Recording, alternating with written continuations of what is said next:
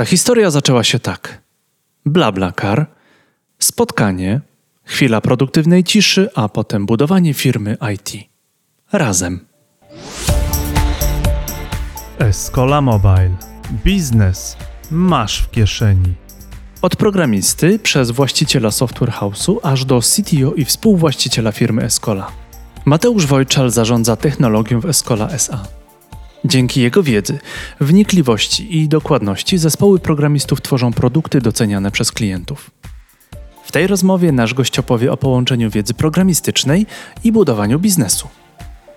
Porozmawiamy o umiejętnościach miękkich, edukacji wyższej w kontekście IT i o filozofii programowania.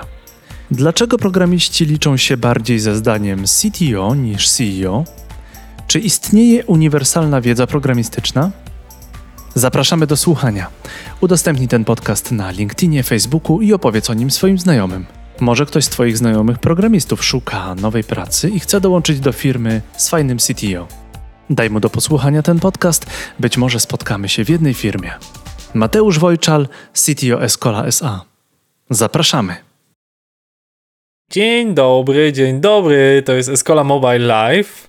Może zastanawiać się, jaka jest rola CTO, bo dzisiaj będziemy rozmawiać właśnie z CTO Escola Mateuszem. Cześć. Cześć. I będziemy właśnie się zastanawiać, kim właściwie jest CTO, jak zmienia się rola CTO dla organizacji 10-osobowej, 100-osobowej, 1000-osobowej i lepiej. Um, jakie są ciekawe aspekty pracy CTO, a jakie niekoniecznie. Porozmawiajmy trochę, porozmawiamy trochę o tym, jaki jest work-life balance i jak go osiągnąć. I jeszcze jest jeden temat, który będę chciał poruszyć dzisiaj w czasie dzisiejszej rozmowy, czyli praca, praca głęboka, a praca operacyjna. To jest coś, co niedawno wypłynęło w rozmowie Twojej, Mateuszu, z Maćkiem Aniserowiczem w podcaście Filozofia Programowania, że Maciek troszeczkę odłączył się od tej pracy głębokiej programisty na rzecz tej e, operacyjnego zarządzania różnymi swoimi projektami. I właśnie CTO to dla mnie jest ktoś, kto stoi w rozkroku między tą operacją a pracą koncepcyjną nad tymi technologiami i chciałbym, żebyś od tego zaczął. Kim jest CTO? CTO to jest chyba osoba odpowiedzialna za kulturę technologiczną w organizacji, czyli ciężko jakby do końca, w sensie ciężko to ująć w jednym zdaniu, ale no tak, Możesz w dwóch albo trzech. No to jest, to jest po prostu taka osoba, która odpowiada za to, żeby technologicznie organizacja e, była jakościowa, żeby miała jakąś e, wizję, nawet misję, żeby wszystko jakby e, się zgrywało, miało ręce i nogi, ale też, żeby, żeby mm, można było wyznaczyć jakąś wizję, też odpowiedzieć na jakieś najtrudniejsze pytania, nawet uczestniczyć w programowaniu jakichś najtrudniejszych y, komponentów, realizować takie zadania jak e, ciągły rozwój pracowników, czyli śledzenie konferencji, czy śledzenie jakichś trendów, e, organizowanie szkoleń, no, współpraca z innymi programistami, jakby słuchanie tego, co oni e, w sensie co oni chcą robić, czego oni nie chcą robić, co jest dla nich fajne, a co jest dla nich męczące.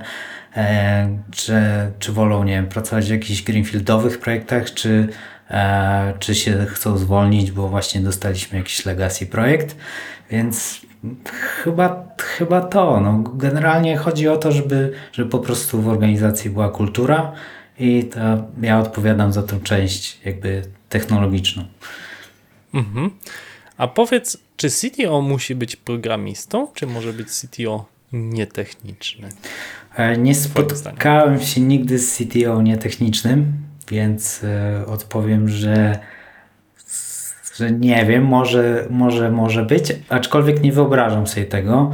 E, z tych wszystkich CTO, których spotkałem, to ścieżka jakby rozwoju była taka, że po prostu byli programistami, E, często też founderami, jakimiś seniorami, potem headami i w pewnym momencie jakby organizacja rozrosła się na tyle, albo po prostu zadania stały się na tyle skomplikowane, lub produkt na tyle zaczął po prostu być duży, że potrzeba było jednej takiej osoby, która jakby ma taką wizję albo tak po prostu jest jakby, no to ogarnia tą, tą kulturę, tak. Mhm.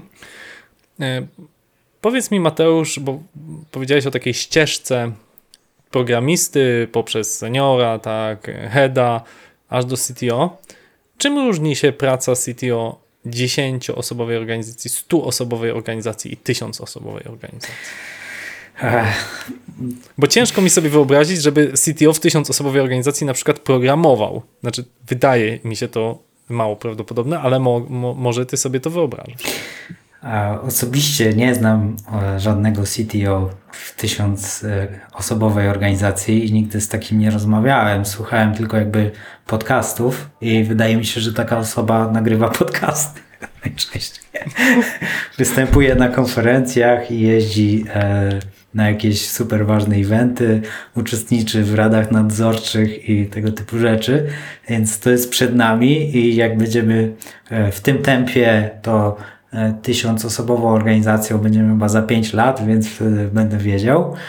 E, Stuosobową organizacją jesteśmy dopiero od jakiegoś czasu, więc ciężko mi też powiedzieć dokładnie, ale aczkolwiek już teraz widzę niektóre wyzwania i głównym wyzwaniem jest takie, żebyśmy tworzyli organizację bardziej em, horyzontalną, a nie wertykalną, żeby jednak, e, żebym ja jednak współpracował e, na równi z innymi programistami, innymi jakby osobami odpowiedzialnymi za dane e, technologie, subtechnologie.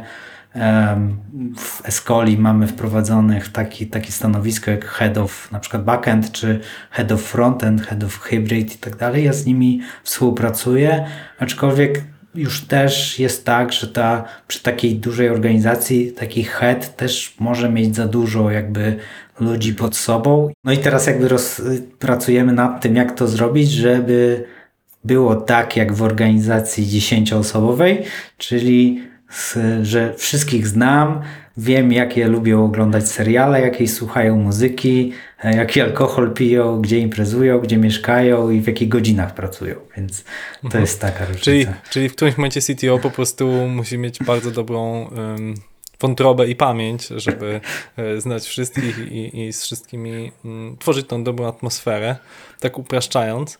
Um, Znaczy, to też jest niemożliwe właśnie i to jest e, jedny, jednym z wyzwań e, CTO jest właśnie tworzenie takiej kultury, żeby to było jakby mm, powiedzmy, że mamy coś takiego w Escoli jak spotkania deweloperskie, które ja prowadzę na przykład raz na jakiś czas e, i dotyczą jakichś różnych tematów, czasami bardzo ważnych, czasami mniej ważnych, ale w ten sposób na przykład każdy z programistów może ze mną po prostu wejść w interakcję taką bezpośrednią, synchroniczną, a nie, że będzie mi pisał maila, czy tam na, na Slacku, na Matermoście coś będzie pisał.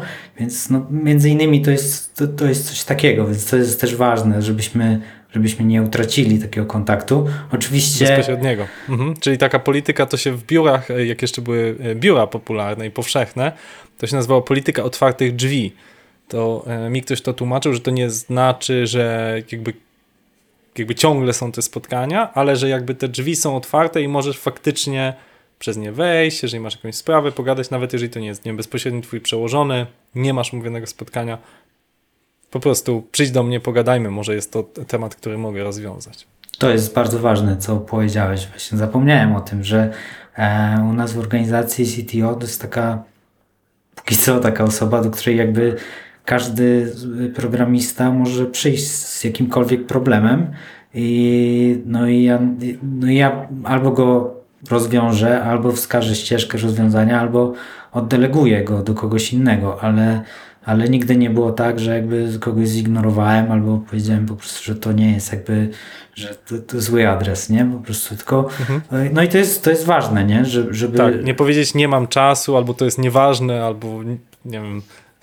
Nie no, jak nie mam czasu, Czemu to po prostu nie odpisuję, nie? Jakby i, I tyle. No nie, nie, czegoś takiego mm, no nie można robić, no chyba, że ktoś jest jakby bardzo irytujący, no to trzeba mu powiedzieć po prostu, że no, to są problemy, które powinieneś, powinieneś sam jakby rozwiązać i i przyjść do mnie w momencie, w którym nie jesteś w stanie tego rozwiązać, a nie w momencie, w którym ja to mam rozwiązać dla ciebie, nie? Mhm. Więc Ja pamiętam, że w czasach pracy zdalnej to e, właśnie istniał, nie wiem czy, czy istnieje kanał e, Ojciec Mateusz, czy ten kanał się utrzymał na Matermoście. no, teraz mnie zaskoczyłeś, bo no, na pewno nie jestem na tym kanale i, nie, i właśnie się dowiedziałem, że on istnieje, więc y, będę musiał przeprowadzić śledztwo. To zobacz tam historię tego kanału, co, co tam, jakie tam może jest 100 pytań czeka na ciebie. Mm, Mateusz, chciałem cię zapytać też o, o twoją mm, ścieżkę, bo ona zatoczyła takie półkole, nie koło, tylko półkole, czyli e, byłeś świetnym programistą, rozwijałeś się przez y, naście lat, tak, 12 czy 10 lat powiedzmy jako programista stricte, Potem zostałeś freelancerem, właścicielem agencji Kunabo Interactive, żeby po 7-8 latach e, przypadkowym spotkaniem e, przez znajomych na BlaBlaCarze połączyć się z Eskolą i zostać współwłaścicielem Escola SA. E, dlaczego podjąłeś e, taką decyzję? Jak na to patrzysz teraz z tej perspektywy na te kilkanaście lat swojego rozwoju? No to była jedna z jakby lepszych decyzji biznesowych w moim życiu, a dlatego, że po prostu w trakcie jakby tej całej historii poznałem swoje ograniczenia i moim ograniczeniem jest to, co e, doprowadziło nie jeden software house do jakby upadku, jest to, że jak już zostajesz founderem i zatrudniasz ludzi, no to niestety już trochę jest mało czasu na zajmowanie się tym, czym, w czym jesteś dobry, czyli programowanie i zajmowanie się tym, w czym niekoniecznie jesteś dobry, czyli zarządzaniu i, e, no i po prostu prowadzeniu biznesu. E, więc no w pewnym momencie jakby stwierdziliśmy, że jakby w tym składzie e, no nie jesteś w stanie się rozwijać. dlatego, że no po prostu nie mieliśmy takich kompetencji, brakowało nam jakby takiej osoby stricte biznesowej, no i dlatego jakby się skontaktowaliśmy z Tobą jako osobą stricte biznesową albo taką, która po prostu wie, w jaki sposób nam można pomóc. No i jak się połączyliśmy, to w Escoli w Kunabu pracowało razem 13 osób, teraz jest 107, tak? Więc no, to był mhm. dość udany e, merch. Mhm. Ale powiedz, bo tu cię pociągnę za język, dlatego że E, powiedziałeś, że nie mieliście z Moniką takich kompetencji, ale wiesz, podejście może być dwojakie, albo okej, okay, no to pójdziemy na, nie wiem, MBA i takie kompetencje nabędziemy, tak? Kompetencje można nabyć, tak? Na studiach, na kursach, nie wiem, wchodząc w odpowiednie środowisko, a ty jednak doszedłeś do wniosku, że ty nie chcesz być CEO. I jakby to, to chcę, jestem ciekaw właśnie, czy to była ja pamiętam nawet zresztą, tu chyba zdradzę trochę kulisy, że nawet był taki moment, że stwierdziłeś, że chcesz nie chcesz być CTO, tylko ch chciałeś wrócić do bycia tam senior deweloperem, freelancerem. Był taki moment. A, no to jest właśnie poznanie swoich ograniczeń też jakby to, ale najważniejsze jest to, co też jakby w piątek właśnie z Maćkiem Aniserowiczem rozmawialiśmy, po prostu musisz lubić to, co robisz, nie? I jakby i tylko wtedy osiągniesz taki work-life balance, wtedy osiągniesz satysfakcję, wtedy będziesz jakby zadowolony i szczęśliwy i spełniony, jak będziesz robił to, co lubisz. Ja skończyłem zarządzanie i miałem tam kilka e, tematów takich zarządczych i, e, i trochę poznałem przynajmniej teorię. No i wiem, że to jest coś, co niekoniecznie daje mi satysfakcję. E, I dlatego nie, no nie chciałem tego robić po prostu. I ciągle okay. nie chcę. Okej, okay, to, po, to porozmawiajmy o właśnie złych i dobrych aspektach e, pracy CTO, e, twojej teraz.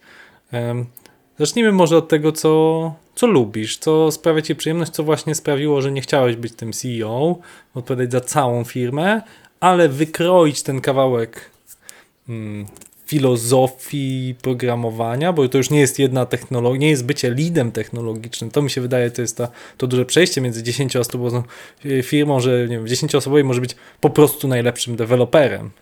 Być może jest już moment, nie wiem, zaryzykuję to stwierdzenie, że nie jesteś już najlepszym deweloperem w Escoli, a na pewno nie jesteś we wszystkich technologiach, jakie tworzymy, nie? I to jest e, coś pewnie, do czego też trzeba dojrzeć, ale jest aspekt, w którym jesteś najlepszy i chciałbym, żebyś go nazwał.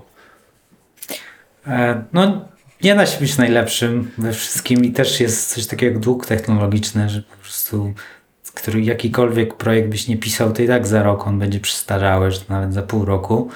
E, natomiast y, to, to, co wydaje mi się, że jest najlepszą częścią pracy w Escoli, to jest to, że ja jakby z, z, razem e, współpracując z, właśnie z innymi tam senior deweloperami, nakreślamy jakby wizję rozwoju Escoli i to w jaki sposób my technologicznie podchodzimy do projektów, z jakich frameworków, języków korzystamy, w jaki sposób.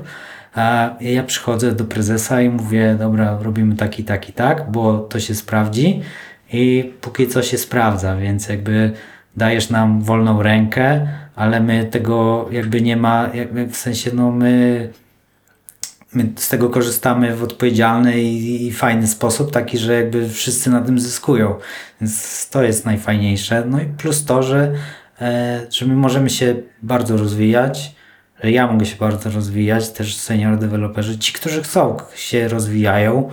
E, nie ma problemu, żebyśmy właśnie sobie urządzali takie wewnętrzne meetupy, sobie programowali w jakichś ezoterycznych językach, bo to e, ty wiesz i jakby reszta zarządu wie, że to może wygląda jakby to nie, nie, nie przynosiło żadnych zysków, ale, ale wiesz, że to po prostu jest dla nas ważne i my się jakby przy tym bardzo rozwijamy, nie? że to się sprawdza, więc e, no i, no i też bardzo fajną e, fajnym aspektem jest to właśnie, że, że zatrudniamy bardzo fajnych i kompetentnych ludzi, z którymi ja bardzo lubię pracować, z którymi bardzo po prostu lubię wyznaczać te wizje i, e, i te wszystkie jakby trudne rzeczy projektowe, z którymi lubię jakby projektować rzeczy po prostu i nawet programować albo robić im code review, albo pomagać w code review.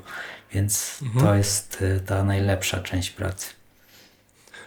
Jedną rzecz mnie y, naprawdę rozbawiłeś, bo powiedziałeś, że y, wybieracie te frameworki, technologie, biblioteki i przychodzisz do prezesa i jakoś ja decyduję no, szczerze mówiąc, chciałbym mieć chociaż ułamek takich kompetencji, żeby móc powiedzieć, ok, ten projekt się nadaje świetnie na Fluttera, a w React Native to on nie wypali, bo tam nie obsługujemy takich, takich bibliotek. Akurat w modelach bankowych, aplikacjach bankowych życzę sobie takich kompetencji.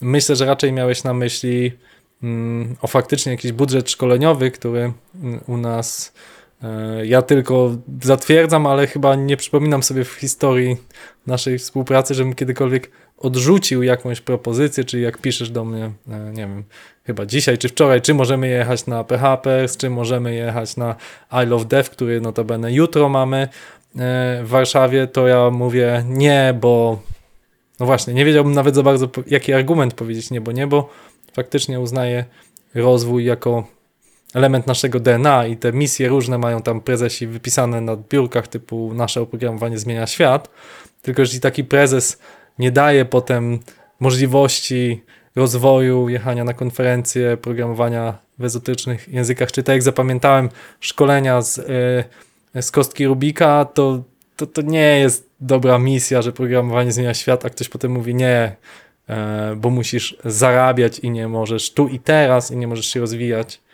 bo moja filozofia prowadzenia firmy jest raczej długoterminowa.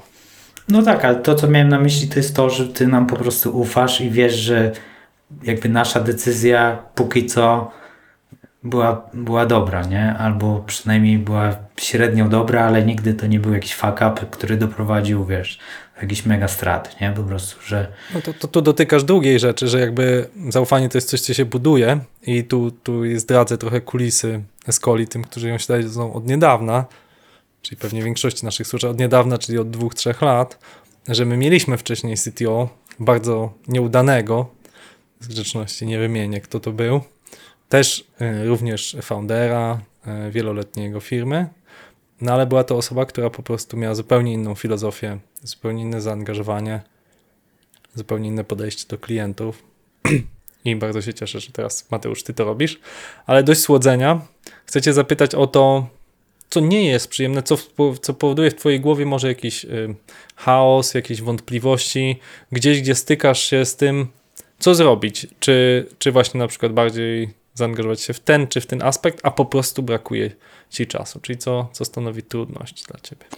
Znaczy, moim zdaniem trudność w, w takiej roli CTO jest taka, że jakby nie jesteś w stanie przewidzieć, co będziesz robił dzisiaj, jutro, pojutrze i za miesiąc. Że jakby trochę, przynajmniej połowa rzeczy, które robisz jest ad hoc i po prostu one wpadają, że nagle coś nie działa, albo że nagle pojawi się taki problem, albo że mamy na do końca tygodnia wycenić jakiś projekt, w którym z briefu w ogóle nic nie wiadomo i jakby no to jest coś takiego, co, um, co no, no nie jesteś w stanie jakby z tym nic zrobić, żeby to e, jakby przewidzieć i coś z tym zrobić, ale musisz na to reagować, no bo po prostu no, to jest jakby część twojej pracy. E, no i to, że ciężko w takim momencie się jakby mm, znaczy nie ciężko, to jest trudne, e, wtedy skupić się na innych rzeczach, tak? Jeżeli ty masz e, cały czas jakby cały kalendarz zaplanowany w kolach, plus wpadają inne rzeczy, a ty chciałbyś w tym tygodniu, masz zaplanowane, że chciałbyś zamknąć ten, ten milestone w naszym produkcie. Więc to, no, to jest trudne, nie? Taka po prostu praca ad hoc e, i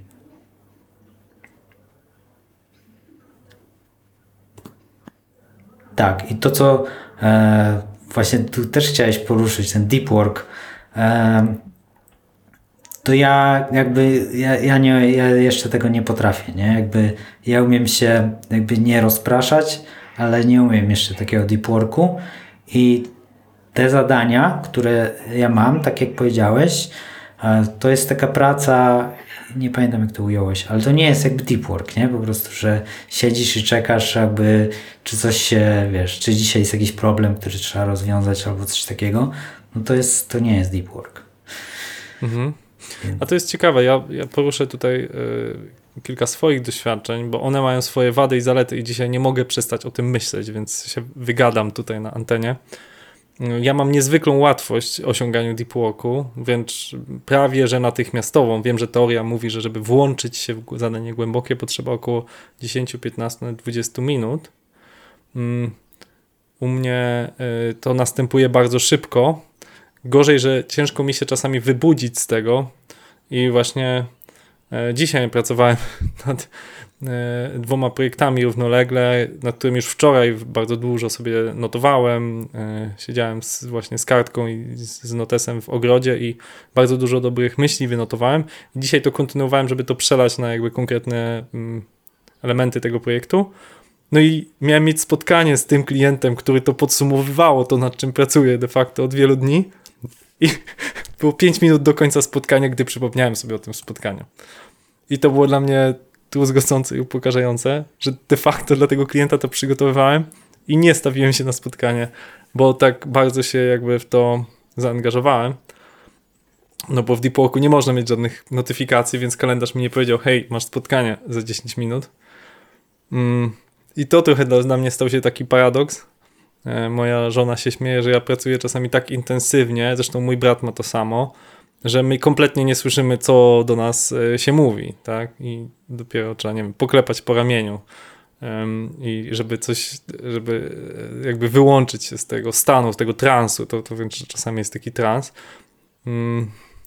Ale właśnie ktoś mi powiedział, że właśnie może trzeba to dzielić, tak? Czy na przykład jakiś dzień wydzielony na, na tą pracę, albo jakiś slot, że niektórzy robią spotkania do 12, do 13. Myślę, że musimy zrobić wokół tego osobne spotkanie, bo to jest, to jest naprawdę ciekawe i wydaje mi się, że właśnie w pracy osoby, która miesza te dwa aspekty, to jest niezwykle trudne, bo dostajesz też dużo bodźców, tak? Czyli CTO pracujesz nie wiem, z 60-70 osobami de facto, które mogą zapukać do twoich wirtualnych drzwi, napisać na Slacku, e, e, na Messengerze, Mattermoście i, i, od, i coś chcieć, być może coś chcieć zaraz, być może ktoś ci przypisze jakieś zadania, właśnie w tym momencie ci je przypisuje i ty na niektóre powinieneś zareagować szybko, a inne nie, ale jeszcze tego nie wiesz, póki ich nie przejrzysz. Mm, I to stanowi faktycznie ogromne, ogromne wyzwanie. E, e, a chciałem jeszcze jedno cię zapytać. Właśnie o te różnorakie technologie. W tej chwili e, sprawdzałem, przygotowując się do naszego podcastu, ile technologii obsługujemy w tej chwili w Escola. Oczywiście to są technologie też włącznie z wersjami typu nie wiem, PHP 7 i 8 jako odrębne, więc to jest troszkę naciągane, ale niemniej ich y, naliczyłem 199. Tak? Mm. No myślę, że je można by zebrać w jakieś tam powiedzmy 10 worków, tak? 10, wor 10 języków programowania, mm, powiedzmy, takich większych. Mm. No, ty na przykład nie znasz się y, za dobrze na technologiach mobilnych. No i jak tutaj, gdzie my mamy dość dużo projektów mobilnych, jak to zrobić, żeby jednak to twoje wsparcie jako CTO było y, wartościowe, żebyś nie musiał w 100% polegać na tym, co powie y, y, Łukasz, nasz head of mobile? Kurde, trochę teraz przywieźć gwoździa, bo ja polegam na tym, co powie Łukasz. Jakby ufam mu i jeszcze, jeszcze się nie zawiodłem na tym, co on, co on powiedział. E, natomiast no, ja, ja nigdy jakby z native e, mobile nigdy nie programowałem. E, natomiast tam plus minus wiem, jak, jak to działa w teorii. I jak na razie to, to plus Łukasz, plus kilka innych osób wystarczy. Więc natomiast no tak, no trzeba z tymi technologiami uważać, bo po prostu część technologii jest jakby nowa i część technologii e, przyjmie się lub nie przyjmie, ale część jest jakby już ma, ma swoje jakby silne stanowisko, sil, silne po prostu e, community, też jakby no jest wiadomo, że nie zniknie, nie? Wiadomo, że jakby no JavaScript nie zniknie, no bo akurat tutaj nie ma wyboru, jeśli chodzi o frontend, ale w backendzie był wybór i PHP na przykład wiele osób twierdziło, że zniknie i że to jest jakby fatalny język, ale rozwinął się w tą stronę, że nie znikł i ja uważam, że ta wersja 8 jest bardzo dobra. I no, część technologii, z którą ja jeszcze miałem do czynienia, na przykład Flash, już w ogóle nikt nie wie co to jest. Kiedyś wszyscy myśleli, że to po prostu e, jakby, że to jest przysz że jakby tak, no przyszłość strony, internetu jest już teraz i to jest Flash. Tak, strony wyglądały bardzo bardzo atrakcyjnie, tylko ładowały się e, bardzo długo, zjadały dużo pamięci o tym e, Steve Jobs zawsze dużo mówił, że on nienawidził tego Flasha, bo on, on po prostu był pamięciożerny, a, i, a Apple lubił jak rzeczy szybko się wdrygały, wgrywały i płynnie. E, no to I, ja mam inne nie, zdanie akurat na ten temat, ale to jest historia już mhm. jakby, to jest... Mhm. To są czasy mhm. dinozaurów praktycznie, więc nie ma. Ale, ale, ale zapytam Cię, Mateusz, o coś innego, czyli Yy, powiedziałeś, że ok, polegasz na zdaniu innych, to jedno. Dwa, masz mniej więcej wyobrażenie, ale jednak mm, prowadzisz podcast, który ma taką zabawną nazwę Filozofia programowania. Zalecasz y, programistom w Escoli wręcz jako lekturę obowiązkową, taką książkę Pragmatyczny programista, która ma chyba ćwierć wieku, tak? 25 lat chyba ona obchodziła. I tam w tej książce pisze autor o mm, tam nie wiem, że warto robić testy, e, automatyczne, e, że no, i kilka założeń, jak budować e, taką architekturę, żeby ona była potem mm, łatwa w rozbudowie. I okazuje się, że książka napisana 25 lat temu, przeciwieństwie do wielu konkretnych technologii, przetrwała próbę czasu. Więc chciałbym, żebyś opowiedział o, czy istnieje uniwersalna wiedza programistyczna, taka jakaś właśnie filozofia z której niezależnie od technologii, w jakiej pracujemy, im jesteśmy bardziej zaawansowanym deweloperem, tym bardziej sobie z niej zdajemy sprawę. Bardzo teraz odpowiem bardzo subiektywnie, ale uważam, że e, jakby praca programisty to jest rozwiązywanie problemów.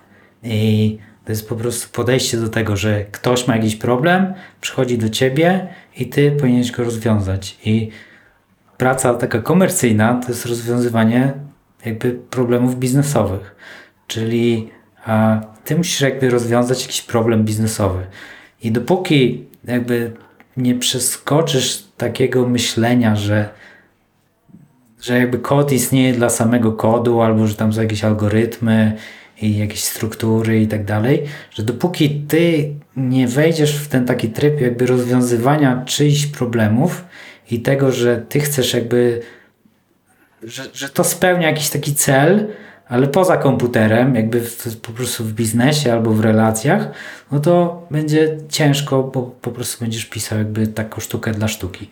I naj, najczęstszym jakby problemem są właśnie te problemy biznesowe i to są problemy, które mają klienci, więc po prostu trzeba, potrzeba jakiejś takiej minimalnej empatii, żeby wczuć się jakby w rolę klienta i zrozumieć jakby o co mu chodzi a, i postarać się jakby rozwiązać problem od tej strony. Co wiąże się też e, po prostu z tym pragmatyzmem, z odpowiedzialnością, z też jakby z, właśnie z, ze znaniem swoich um, ograniczeń, z delegowaniem zadań, z, z, e, z, tym, że jakby nie boję się po prostu pytać, um, w czym jest problem, tak? Jeżeli mam źle rozpisane zadanie, no to praktycznie jeżeli jest źle rozpisane zadanie, no to jaka jest szansa, że ono będzie źle zrobione? No praktycznie stuprocentowa. E, no więc e, tego typu rzeczy, czyli coś, co chyba nie dotyczy sensu stricte jakby programowania, tylko po prostu takiego odpowiedzialnego podejścia do rozwiązywania problemów. I, i nie, nie, jakby nie, nie wydaje mi się, że wszystkie zawody to mają, że wszystkie jakby zawody to jest jakby rozwiązywanie problemów. Część jest po prostu twórcza, że zawsze coś tam jakby powtarzasz to zadanie, tak? No nie wiem, jak na przykład coś sprzedajesz, no to jakby ten problem już został rozwiązany, ty tylko jakby ty tylko próbujesz znaleźć jakby, nie wiem, formę komunikacji. Natomiast no w programowaniu jest jakby rozwiązywanie tych problemów. Jest mało takich zadań, które jakby są zawsze w ten sam sposób rozwiązywane plus te technologie. No, jakby musisz, musisz wiedzieć, że to, co miało zastosowanie we Flashu, nie będzie miało zastosowania w JavaScriptie, albo będzie miało e, inne zastosowanie, lub będzie miało, jak będzie inaczej wyglądało. Nie? Musisz też znać jakby ograniczenia klienta, ograniczenia jakby urządzeń. Teraz jest coraz mniej tego, ale no kiedyś jakby ekrany nie były duże, nie wiem, fonty były brzydkie, nie dało się tam dograć, jakby było nie wiem, ludzie korzystali ze słabych sieci, e, więc tego typu ograniczenia też trzeba było uwzględniać. Teraz jest tego coraz mniej, ale no, warto mieć świadomość tego. Książka Pragmatyczny Programista e, rzeczywiście jakby ona chyba 5 lat temu miała nowe wydanie na swoje dwudziestolecie i e, no i tam jakby to jest o tyle warta przeczytania lektura, ponieważ oni e, pisząc tam te, te, te wszystkie takie porady, że nie wiem, trzeba właśnie pisać testy, czy e, wersjonować swój e, kod, czy e, nie wiem, używać jakby plików konfiguracyjnych, no to jest, teraz to jest śmieszne, no bo to jakby no bo, znaczy w sensie, no nikt, nikt nie myśli, że można było, było robić inaczej, ale no to też jest ta, ta kwestia, która została wypracowana. I a w naszym podcaście mm, Filozofia Programowania, który ma dopiero 6 odcinków, e, jakby przechodzimy przez historię i ta po prostu historia bardzo często się powtarza i dużo problemów, które nie wiem, ludzie ciągle mają w roku 2022, zostały zdefiniowane w latach 50., 60. i tam już były zaproponowane jakby rozwiązania. Wtedy brakowało jakby wtedy brakowało rozwiązań technologicznych, tak? Czyli te komputery były za wolne, albo ekrany były słabe, nie było jakby dotykowych ekranów, albo nie każdy mógł sobie po prostu pozwolić na komputer. Natomiast no, dużo rzeczy się powtarza. Tak samo przykład z tym Flashem i z JavaScriptem. Jakby dużo rzeczy, które e, ewoluowało w świecie JavaScriptowym, jakby wcześniej pojawiały się w Flashu i one też jakby e, one w świecie JavaScriptowym zostały w bardzo podobny sposób rozwiązane jak w, w świecie flashowym, tam nie wiem, 10 lat wcześniej, nie? Więc, e, mhm. więc tak, no pragmatyczne podejście, tak się wydaje. No właśnie, ale to, to co mówi, że problemy zostały rozwiązane w latach 50. czy 60. W teorii. To jest, tak, w teorii, to jest taki kamyczek do ogródka e, nauczania politechnicznego, który jednak no, większość młodych programistów uważa, że to jest niepraktyczne, że ta wiedza jest źle podana, e, że mm, jest nieciekawa i y, no właśnie, że potem przychodzą do pracy i stykają się z zupełnie innymi problemami, że lepiej pójść nieraz na bootcamp. Y, Jestem ciekaw, jaka jest Twoja opinia. Ja tu dodam też swój y, osobisty wątek. Ja jestem dropoutem informatycznym. W sensie byłem, bo skończyłem rok tej informatyki, albo nie skończyłem pierwszego roku, sam nie wiem, może nie zaliczyłem jakiegoś przedmiotu i byłem jeszcze na drugim roku.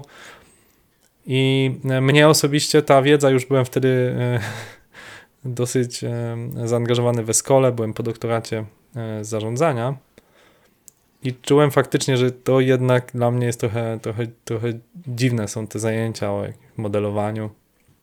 E, Były jeszcze ciekawe, ale jakieś zarządzaniu projektami, niektóre, czy jakieś fizyki, problemy fizyczne, e, czy algebra były dla mnie jednak zbyt odległe od tego, z czym zamierzałem się zetknąć, czy stykałem już się we skoli. E, A na podstawie tego, co mówisz, to może właśnie warto by Politechniki wykładały te problemy algebry, fizyki, jakieś arytmetyki, statystyki, bo to później przyda się w programowaniu. Więc jak to jest?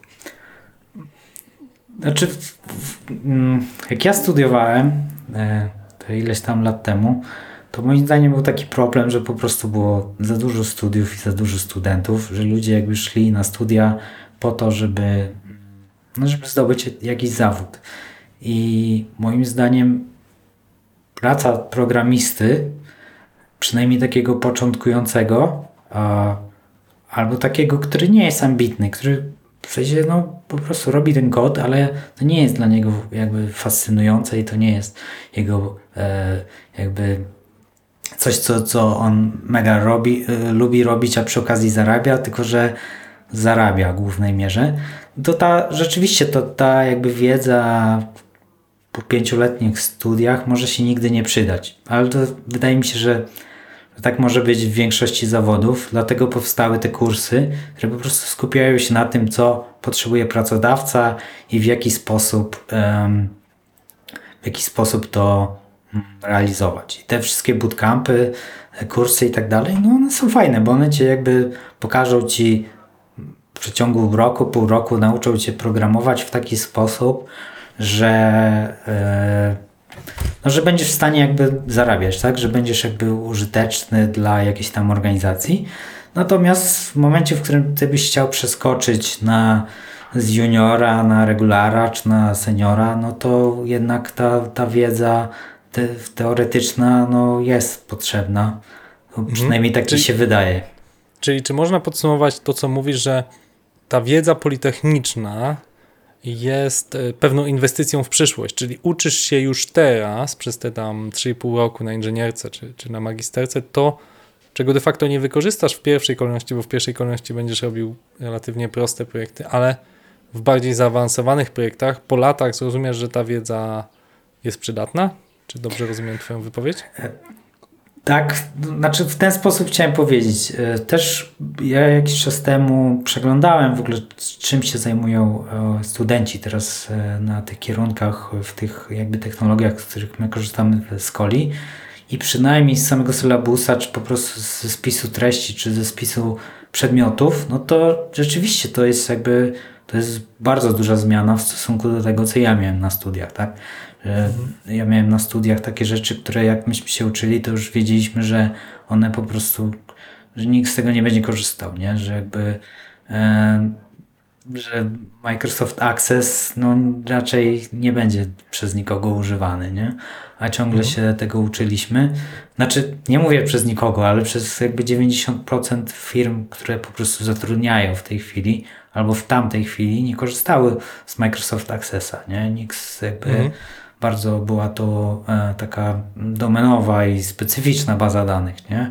A, a mniej było z Postgresa czy z MySQL. A teraz widzę, że trend jest jakby w drugą stronę. Plus to, że te technologie takich gigantów, które, które były, miały bardzo dużo jakby e, relacje z uczelniami, nie? czyli na przykład Microsoft, też się pozmieniały i Microsoft e, jeszcze 15 lat temu w ogóle nie był, nie inwestował w technologie open source'owe, e, nie dawał za bardzo darmowych produktów, wszystko było licencjonowane. No teraz jakby nie wiem, TypeScript i VS Code, no to są jakby podstawowe w ogóle programy i w, nie wiem jak w tym roku, ale chyba 3 lata temu Microsoft był jednym z największych jakby publisherów e, treści, w sensie kodu do świata open source'owego, plus jakby przejął no, ten jakby port open source'owy, czyli GitHub, nie? Więc to też się mhm. zmieniło od ich strony, nie? Mhm. Mam jeszcze dwa pytania do ciebie. Pierwsze, chodzi mi o relację CTO i wpływ na zarządzanie całą spółką, bo dużo rozmawialiśmy na temat relacji CTO z programistami, czyli że ten CTO wyznacza pewne trendy, jest pomocą, jest takim uchem nasłuchowym problemów i, i potencjalnie może je rozwiązać lub wskazać osobę, która je rozwiąże. Natomiast jestem ciekaw, czy CTO Twoim zdaniem to jest osoba, która wpływa też na kierunek rozwoju spółki, czyli na przykład mówi, to co pamiętam w Escoli jest wyzwaniem, czyli aplikacje natywne, czy aplikacje mm, hybrydowe typu Flutter, czy React Native. W co inwestować? Jest to trudne pytanie, bo trudno przewidzieć przyszłość, ale można obserwować, który język się rozwija, mm, czy, czy dużo projektów w tym powstaje, czy jest łatwy do pisania, czy jest dużo możliwych osób do zrekrutowania. Ale też u nas w Escoli jest o tyle szczególna sytuacja, że są też te produkty i wybór technologii do produktów też determinuje to, jak ten produkt będzie skalowany. Więc chciałem Cię zapytać, na ile CTO to jest ktoś, kto no jest de facto współzarządza całą spółką? Jakiś czas temu mieliśmy rozmowę właśnie na ten temat i stwierdziliśmy, że ilość technologii, teraz powiedziałeś 190, wydaje mi się, że dwa lata temu to było 1190. Było 400, e, pamiętam. tak, że, e, no, że ilość tych technologii jakby trzeba zmniejszać, żeby po prostu e, przejść jakby w specjalizację. Więc no to była nasza wspólna decyzja, ale raczej ja, w sensie ja, ja forsowałem, żebyś ty ją podjął. I wydaje mi się, że to był dobry kierunek, no bo teraz mamy te 190 i a nawet jeżeli mamy jakieś tam 1, 2, 3 projekty w Javie, to większość projektów mamy e, w innych językach napisane. I jeżeli przychodzą do nas klienci mówią, OK, możecie nam zrobić to, to i to, ale potrzebujemy C Sharpa, to nawet jak my wiemy, że część programistów, y, że tam dwóch czy trzech jest nawet do, byli dobrzy kiedyś w tym C Sharpie, ale oni teraz jakby poszli w inny kierunek, no to my raczej wiadomo, że nie wybieramy tego, tego projektu, chyba że po prostu ci ludzie już rzeczywiście nie mają co robić, y, ale u nas to takie sytuacje się nie zdarzają. Więc y, no w ten sposób to jest taki realny przykład, w jaki sposób CTO e, wyznaczył e, kierunek rozwoju. No drugim kierunkiem jest to, że ja jako CTO też przyszedłem do Ciebie i powiedziałem, że mieliśmy taki problem, zgłosił się do nas klient, chciał zrobić e, e-learningową platformę i mieliśmy wybrać LMS-a, który jest open source'owy i który tam spełniał te kryteria, które myśmy, no, myśmy po prostu sobie wyznaczyli. I nie było takiego produktu.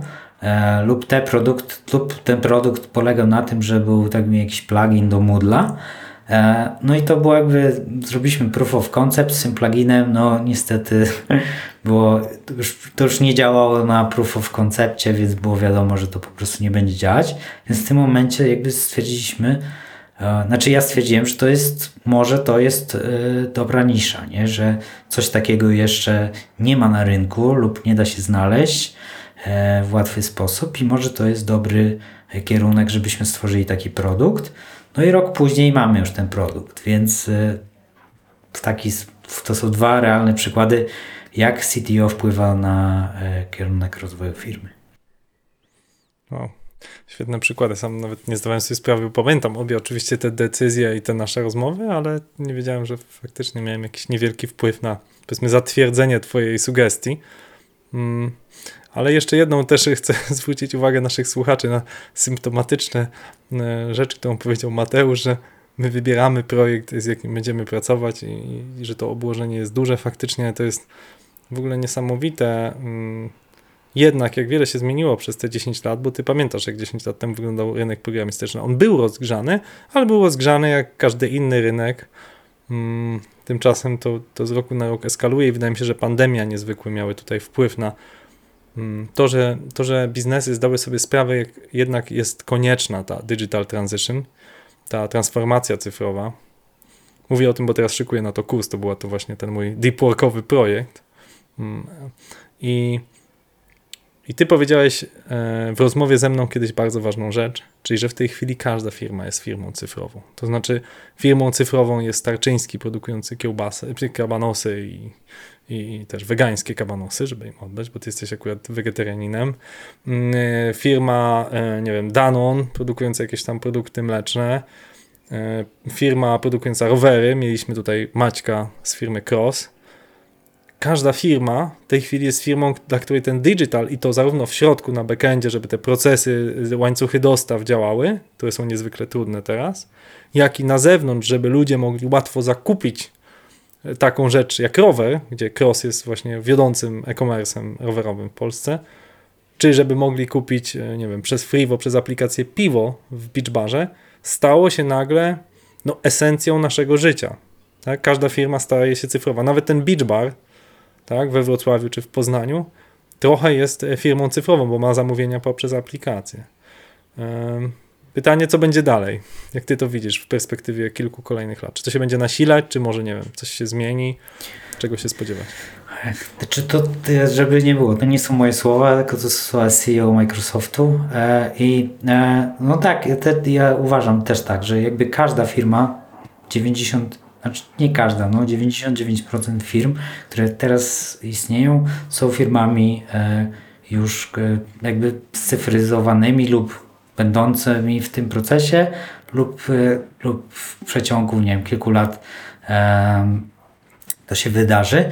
I po prostu każda taka firma musi albo korzystać z produktów jakichś cyfrowych, albo mieć swój dział IT, albo podzlecać ten swój dział IT. No i wiadomo, że jakby biznesowo jest tak, że te produkty e, są fajne, ale do pewnego momentu. E, lub jeżeli jesteś mega jakby tam wielką organizacją, no to stać cię na SAP-a, czy stać cię na e, nie wiem, jaki jest jeszcze drogi program, ale a jak jesteś małą firmą, no to możesz sobie wykupić jakiś tam prosty po prostu software a service, jakiś e-commerce, wyklikać i tak dalej. Natomiast e, jest coś pomiędzy, czyli tymi małymi firmami, a wielkimi firmami, które nie, jakby nie stać ich na te wielkie, nie wiem, Salesforce, SAPy, ale dla których te małe produkty e, są jakby za słabe albo za mało customizowalne, w których jakby oni doszli już do takiej bariery kustomizacji tych, tych, tych produktów i potrzebują wtedy jakby swój własny soft. E, I wtedy albo wchodzą w taką długoletnią relację z jakąś firmą, z jakimś software house'em i po prostu mówią, ok, potrzebujemy to i przez najbliższe kilka lat wy będziecie rozwijać dany produkt e, dla nas, albo po prostu tworzą swój oddział oddział IT, który e, nie wiem, wydaje mi się, że na przykład tak LPP stworzył Silky Coders czy coś takiego. Mhm. Oni się tak nazywają, ale przez wiele lat oni chyba też outsourcowali. no i chyba nadal y, trzeba powiedzieć, że jeszcze jest droga po środku i bardzo wiele firm, tak patrzę po portfolio naszych klientów, szczególnie korporacyjnych, że prawie wszyscy klienci mają jakiś swój dział, on jest mniejszy bądź większy, ale nie ma nikogo, kto całkowicie outsourcuje albo całkowicie e, robi coś e, e, wewnątrz. Przykładem są choćby, nie wiem, utrzymujemy aplikacje bankowe dwie, nie mogę powiedzieć do jakiego banku, bo dużo musiał karę zapłacić, ale mm, no wiadomo, że backend aplikacji bankowej musi być robiony przez wewnętrznych programistów, no bo są to niezwykle restrykcyjne procesy, długoletnie, nie jest tam, że są trzy tam produkcyjny stage i, i produ, ten deweloperski produkcyjny i, i stage e, e, serwery, tylko są, jest ich pięć, bo trzeba na każdym przetestować, tak? Są po prostu zupełnie inne zasady i ciężko było wpuścić zewnętrzną firmę. Mm, nawet często body leasing jest trudnością. Natomiast e, jakaś tam zewnętrzny aspekt, jak to jest wyświetlane, jakaś aplikacja, to z perspektywy takiego banku oczywiście no za to się dostaje nagrodę Mobile Trends, e, to, to wpływa na odczucie klientów, ale nie ukrywajmy, najważniejszy jest e, ten core, a, a tą aplikację można zlecić, bo tam nie ma e, aspektów bezpieczeństwa, one są pochowane wewnątrz aplikacji. I myślę, że tak jest bardzo często, że mamy miks, tak, zlecania na zewnątrz i robienia w środku, szczególnie, że ciężko by było full time utrzymywać często jakiś tam, nie wiem, team mobilny, czy jakąś tam, nie wiem, stronkę, którą zmieniamy raz na parę lat, po prostu się to nie opłaca, lepiej wynająć firmę agencyjnie. To tak, tak widzę z perspektywy biznesu. Tak, i rola CTO też tutaj jest taka, że w tych firmach też jest CTO albo ktoś, kto pełni rolę CTO i wtedy takiemu CTO, który, do którego przychodzi prezes i mówi, dobra, musimy teraz wdrożyć e-learning w firmie i znaleźć tam rozwiązanie, no to inny CTO z firmy e-learningowej, na przykład naszej, to o wiele łatwiej jest mu się dogadać e, jakby w aspekcie i w języku technologicznym, a dopiero później jakby w języku biznesowym, tak? Więc to też jest taka rola e, CTO. Natomiast e, z tymi bankami to wydaje mi się, że możesz nawet się mylić, że to może być wszystko outsourcowane. Dużo rzeczy się okazuje dopiero w momencie tak zwanego fuck-upu, nie? Co jest jakby mhm. outsourcowane.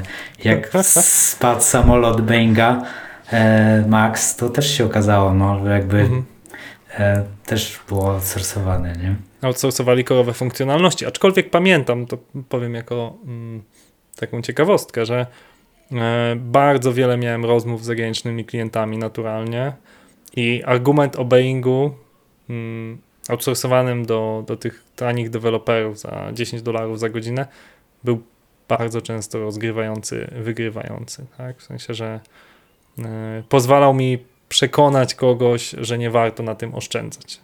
Tak? Abstrahując od, od jakby robienia tego na zewnątrz czy wewnątrz, tak? że, że cena błędu jest po prostu ogromna i zresztą ten Boeing nie był jedyną taką sytuacją. Pamiętam e, też na studiach mieliśmy e, omówiony wypadek rakiety, gdzie po prostu ktoś mile na kilometry nie przeliczył, tak? I no to był kosztowny błąd. No tak, ale to nie było outsourcowane jakby i tutaj. Natomiast no, nie wiem, czy błąd był kosztowny na tyle dla prezesa, mhm. który odszedł i wziął wiel kilkunastu milionową odprawę. To zależy, czy patrzysz na to w aspektach finansowych, czy prestiżowych. Wydaje mi się, że ktoś, kto jest prezesem takiej firmy jak Boeing, e, jest bardziej już patrzy na aspekty swojej renomy i reputacji i na pewno jego reputacja nie była dobra mm, po takiej sytuacji. Ale chcę jeszcze właśnie o jednym porozmawiać, trochę związanym mm, z reputacją, z pracą, e, z pracą na wiele lat, bo o tym też e, rzadko się mówi w podcastach, że często myślimy w kategoriach projektu jedno, dwuletniego. E, mi bardzo bliski jest temat cyfrowego dobrostanu, czyli właśnie wyłączania się pracy głębokiej, ale też aspekt mm, odprężenia takiej relacji, well-beingu w pracy i poza pracą. Ja pamiętam, że ty wielokrotnie mi opowiadałeś o tym, że są, są dla ciebie bardzo ważne aspekty i chciałbym, żebyś podzielił się ze słuchaczami, jak to osiągnąć, bo nawet użyłeś y, niedawno określenia, że ci się udało to osiągnąć, czyli taki zdrowy balans między, między pracą a odpoczynkiem. Jakbyś mógł to opisać? Co, jakie kroki wykonałeś, żeby to osiągnąć? E, między pracą a odpoczynkiem, czy pracą i rodziną. No tak jest napisane tutaj. Okej, okay, okay. to prawda, to prawda. Zgadzam się tu jako ojciec, że e, odpoczynek e, to jest... No, jak osiągnąć zdrowy balans między życiem prywatnym a zawodowym? O, może tak to sformułujmy. Jak osiągnąć, jak osiągnąć balans między życiem prywatnym a zawodowym? Jak tobie się to udaje osiągać?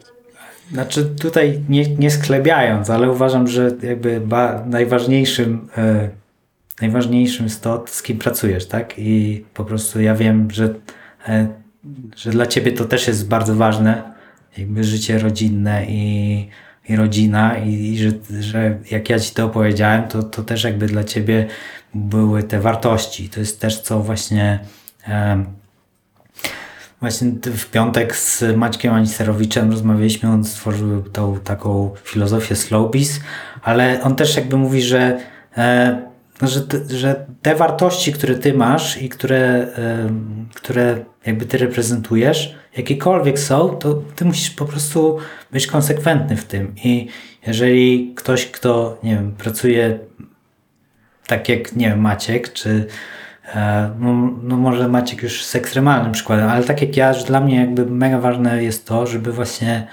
e, że jakby ja rano wstaję i opiekuję się e, synem i dopiero potem idę do pracy e, i że jakby dowożę tą swoją pracę i dla nikogo to nie jest problem, że przychodzę do pracy na dziesiątą, bo mam te swoje, jakby wszystkie swoje zadania e, zrobione.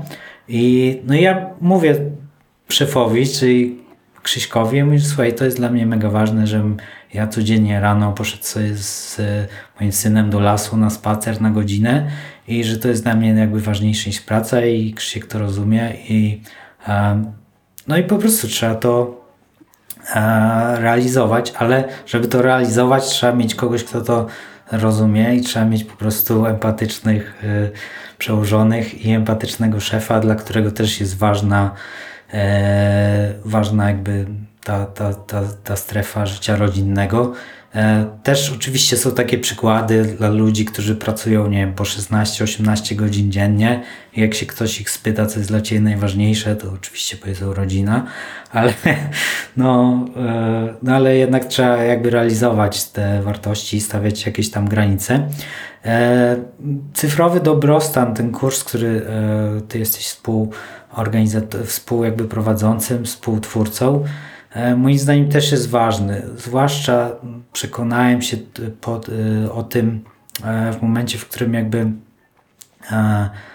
wydarzyła się ta tragiczna rzecz za naszą wschodnią granicą, jak bardzo łatwo po prostu przestać się skupiać na rzeczach jak bardzo łatwo nie wiem, wejść w taki doom scrolling, że sprawdzasz, co tam się dzieje na froncie, E, czy już e, te rakiety atom-jądrowe lecą w naszym kierunku e, i po prostu, że, że jak, jak trudno jest się skupić na, na, na swoim jakby takim codziennym zadaniu, nie? że to nie jest takie, to, to nie jest coś, co jakby jest automatyczne i co ci przychodzi łatwo, że to jest trudne, nie?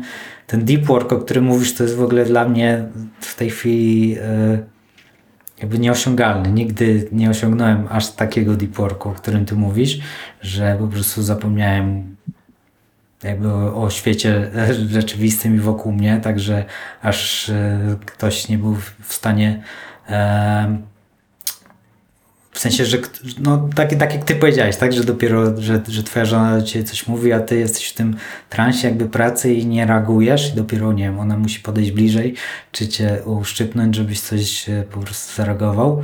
Więc e, no, ja chciałbym taki stan osiągnąć, ale nigdy mi się nie udało. Ale też jest, e, ważne jest to, żeby po prostu mm, to też bardzo trudne się okazało dla wielu osób właśnie w pandemii, którzy mm, nie wychodzili z domu, nie wiem, korzystali, siedzieli przed komputerem, że jakby ten komputer jest i twoim życiem jakby prywatnym i twoim życiem zawodowym, że na jednym komputerze jakby masz wszystko, że programujesz, a nagle gdzieś tam jakieś chmurki wyskakują z Messengera, z LinkedIna, z TikToka, czy co tam jeszcze jest.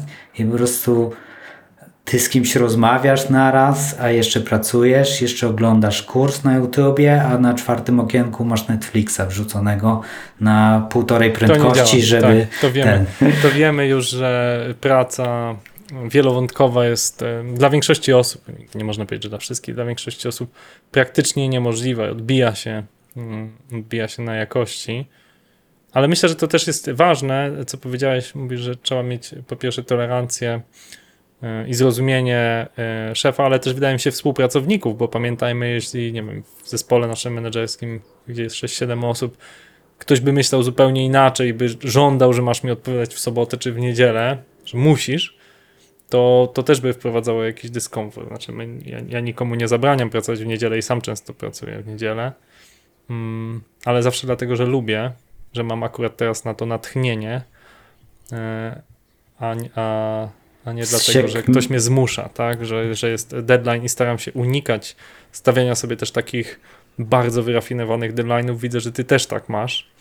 I to też, też myślę, że warto powiedzieć, bo bardzo dużo tych coacherskich y, stron mówi, o ciśnij więcej, hasluj, wciśnij sobie jeszcze więcej w kalendarz i dużo osób jak pytam, dlaczego czegoś nie zrobiłeś, a dlaczego nie osiągasz swoich celów, to oni mówią, no bo nie wiem, nie miałem wystarczająco motywacji, nie wiem, nie mogłem się zmobilizować i tak dalej, a de facto to jest trochę sztuka jak z tymi technologiami. Z 400 zrobić 200. Jeżeli ograniczysz swój czas, skasujesz Facebooka, skasujesz Instagrama, to nagle okazuje się i TikToka, to nagle okazuje się, że tobie wytworzył się ten, ta przestrzeń. Tak? I nagle ty w tej przestrzeni możesz dużo więcej zrobić, mimo że nie masz tam napakowanej właśnie podkorek, nie jesteś zmęczony, bo dałeś sobie przestrzeń. E, to tak, tak trochę filozoficznie kończymy ten podcast, ale, ale chciałem, żeby to wybrzmiało, że, że to, to przełączanie się między krótkimi zadaniami, szczególnie w pracy CTO, CEO, e a pracą koncepcji, czyli coś, co nazywamy zoom in, zoom out, możliwość skupienia się na zadaniu i nagle spojrzenia na to z ptaka.